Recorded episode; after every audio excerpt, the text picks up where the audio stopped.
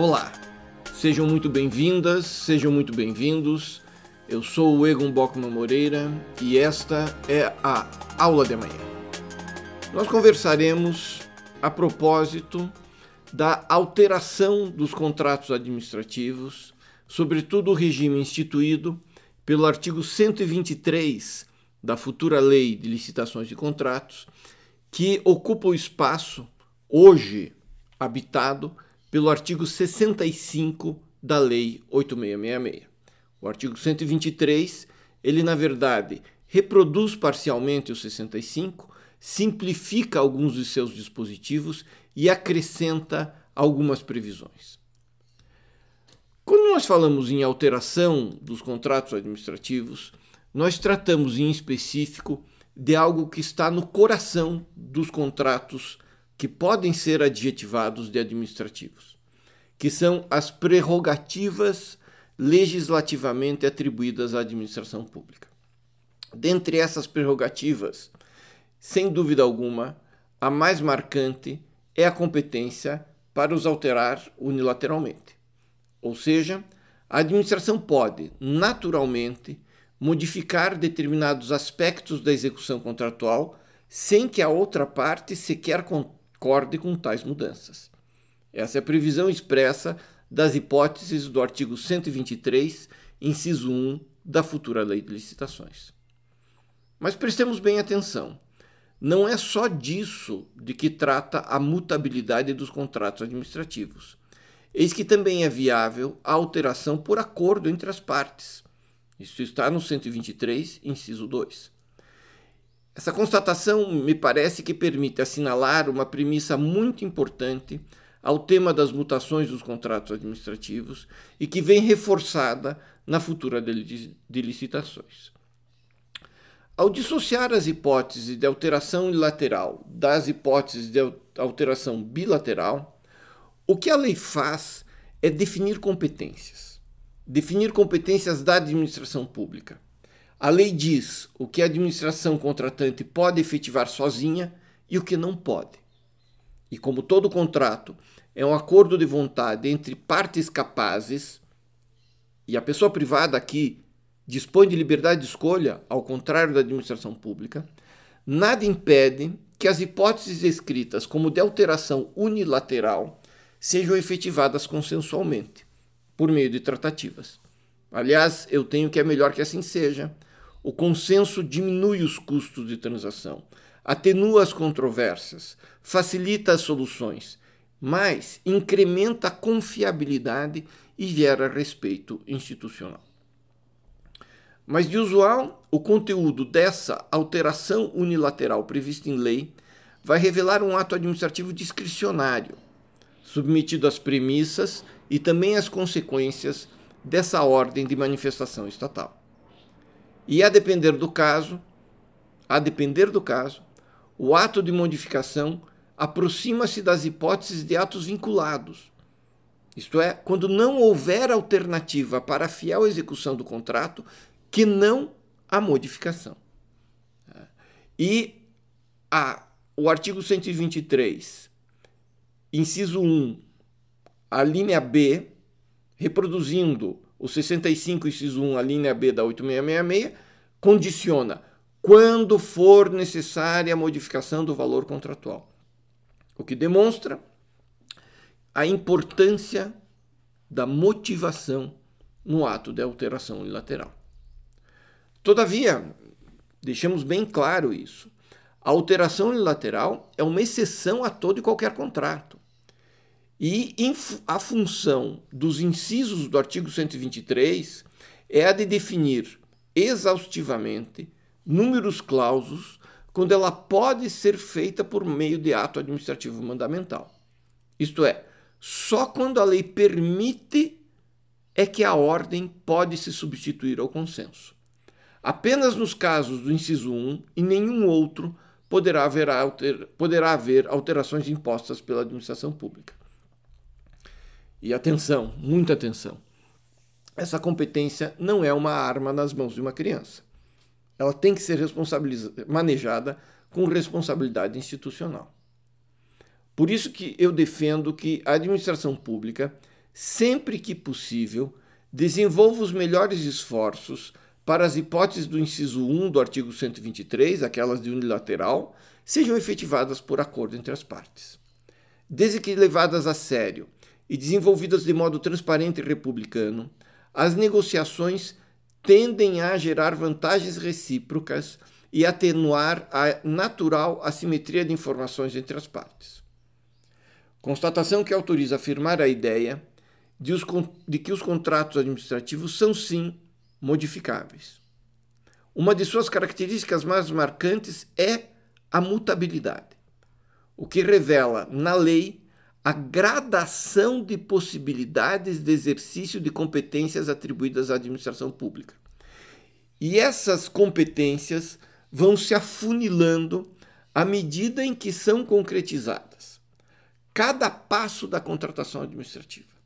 Se a competência era muito ampla, quando da definição da necessidade pública, quando da publicação do edital, ela vai se amarrando, vai se afunilando depois da apresentação da proposta, depois da celebração do contrato, e ela pode se ver diante de desafios imprevistos ou necessidades supervenientes.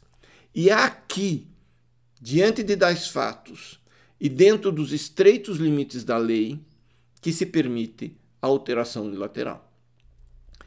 Mutação que deverá ser respeitadora não só dos limites estatuídos na lei, limites quantitativos e qualitativos, mas, sobretudo, da fiel execução do objeto do contrato diante dos fatos da vida real.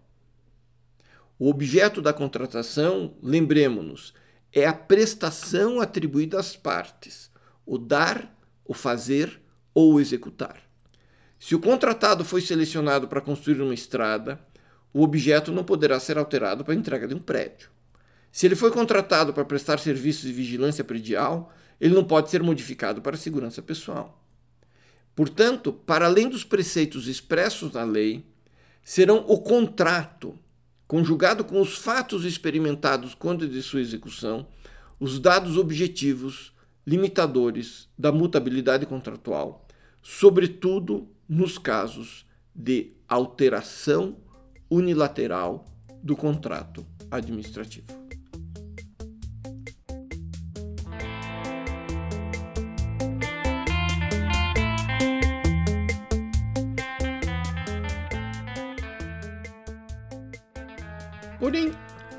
Nós podemos conceituar alteração unilateral?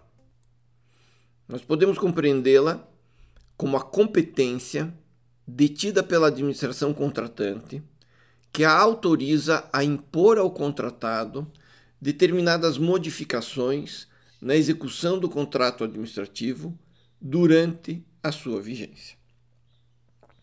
Trata-se do meio, portanto, legalmente permitido, o caput do artigo 123, reproduzindo aqui literalmente o caput do 65, diz que os contratos poderão ser alterados. Tá? O meio legalmente permitido para que o objeto do contrato seja adaptado a necessidades factuais supervenientes à sua celebração. Para além dos limites legais, portanto, o exercício dessa competência privativa da pessoa contratante deve respeito ao edital, à proposta vencedora e ao contrato em si mesmo. Ela não se presta a corrigir incompletudes ou defeitos pretéritos, mas depende da constatação, oriunda justamente de fato posterior à execução do contrato, no curso dessa execução, da necessidade que exige, que demanda a alteração como meio mais adequado à fiel execução do pacto. Portanto, é vedado que a alteração descaracterize o contrato celebrado, ou mesmo o que é mais sério, descaracterize as condições de competitividade positivadas no edital de licitação. A alteração unilateral, portanto, somente será legítima num cenário de planejamento adequado. E não é por um acaso que o artigo 123 da nova lei prevê em seu parágrafo 1 um dispositivo inédito em que consta que, se forem decorrentes de falha de projeto, as alterações de contratos de obras e serviços ensejarão a apuração da responsabilidade do responsável técnico e a adoção de providências necessárias para o ressarcimento dos danos causados à administração. Logo aqui, blinda-se, portanto, a administração pública de defeitos no projeto. Se for necessário alterar por defeitos no projeto, aquele que é responsável pelo projeto será responsabilizado. E mais ainda, a validade da alteração unilateral demanda a respectiva formalização em termo aditivo ao contrato administrativo. Não existe alteração unilateral informal. É o que prevê expressamente o artigo 131 do projeto de lei. E a sua eficácia depende da publicação, inclusive no Portal Nacional de Contratações Públicas, conforme preceitua o artigo 96 da futura lei. Pelo que nós já, já vimos até agora, já podemos constatar que a alteração dos contratos administrativos não tem fundamento subjetivo, isto é, não pode ter por lastro unicamente a discricionariedade da administração ou a vontade do contratado. Não é um ato de vontade, não é um ato de livre escolha. Está-se diante de momento posterior àquele em que as partes, obedientes à lei, predefiniram a necessidade pública e o contrato que a efetivará. A licitação ela foi vencida por aquele que apresentou a proposta mais vantajosa. O contrato, seu valor, o projeto, a sua execução são sim regidos pelo Pacta Sunt Servanda. Os pactos devem ser cumpridos tal como firmados. Por isso que a validade da alteração dos contratos administrativos não depende só da vontade da administração. Mais do que isso, e essa parte é, vejam bem, é muito importante. Mais do que isso, exige a demonstração do fato superveniente correspondente à medida de alteração, em especial a demonstração do nexo de causalidade entre o fato e a medida de alteração. Isto é, é necessário expor com todas as letras o motivo justificador da alteração. E aqui está a chave para a validade da mutação do contrato administrativo, inclusive a unilateral. Precisa ser, precisa haver motivação expressa.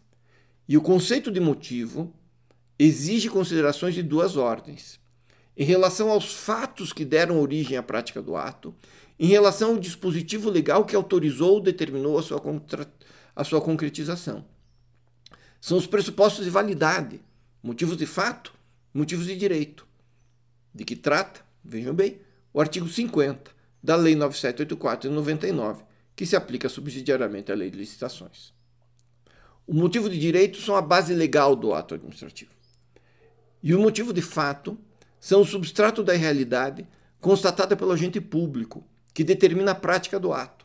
São os acontecimentos reais que dão origem ao ato administrativo.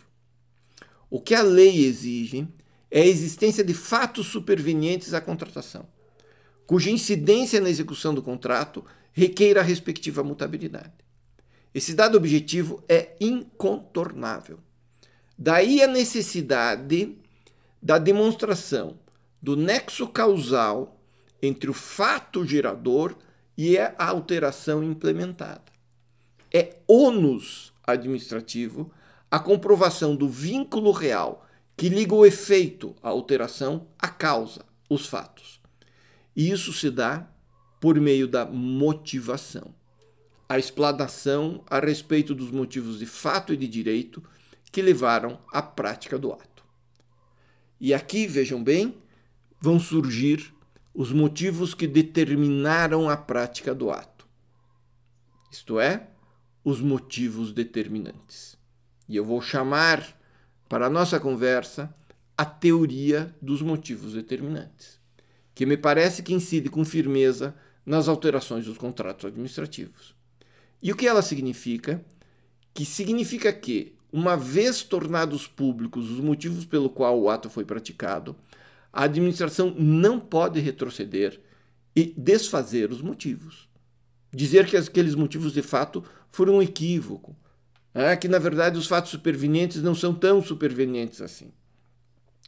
Quem consubstanciou a teoria dos motivos determinantes foi Gaston Gesse, um célebre jurista francês do século passado.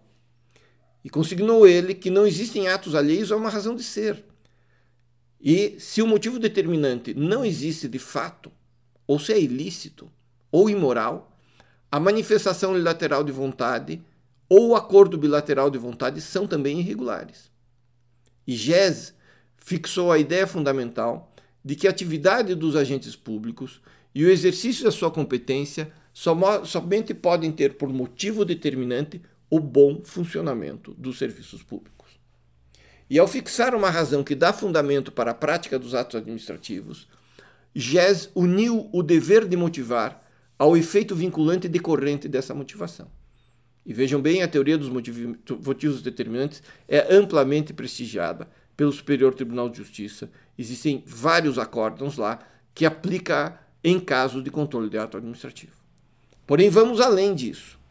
Os motivos determinantes é a questão pretérita, o fato superveniente e a sua configuração.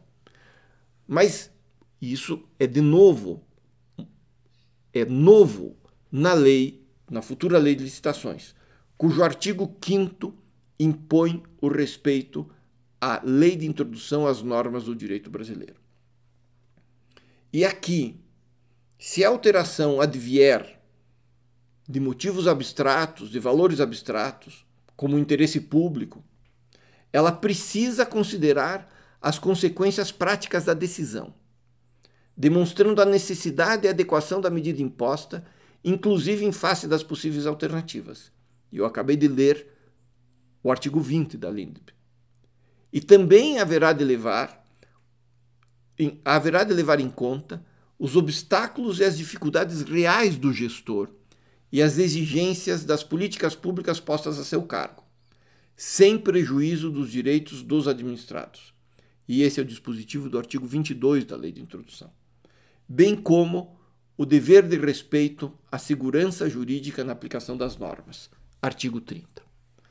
Portanto, nós temos aqui uma conjugação do artigo 50 da Lei de Processo Administrativo, que fala dos motivos de fato e de direito, da motivação, com a lei de introdução às normas do direito brasileiro, que fala da necessidade de averiguar as consequências, a proporcionalidade, os obstáculos reais e o dever de respeito à segurança jurídica.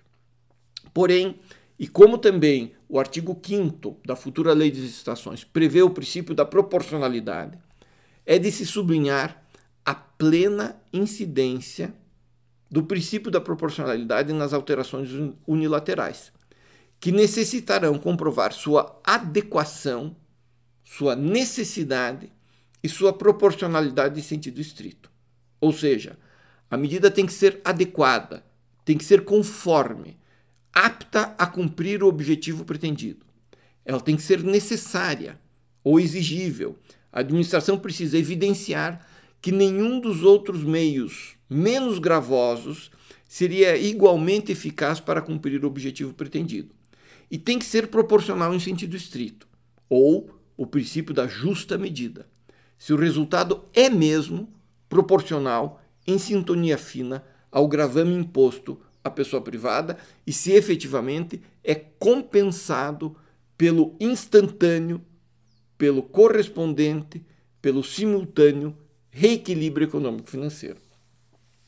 A medida de alteração, portanto, precisa ser comprovadamente a mais adequada, a menos onerosa e exercitada em sua mais justa proporção.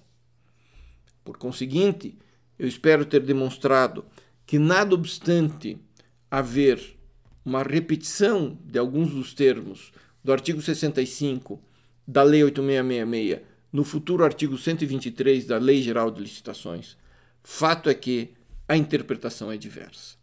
Nós não estamos diante da mesma lei. Nós podemos ter alguns conceitos semelhantes, nós podemos ter algumas ideias redacionais semelhantes, mas nós precisamos de uma interpretação integrada, uma interpretação sistêmica que conjugue o futuro artigo 123 com o artigo 5 com o artigo 131, com o artigo que determina a responsabilidade do gestor, com o artigo 96, que determina a publicação no Portal Nacional de Contratações Públicas, ou seja, nós estamos diante de um novo microsistema de contratações administrativas que assim precisa ser interpretado e assim precisa ser aplicado. Muito obrigado pela atenção, fiquem bem e até a próxima aula de amanhã.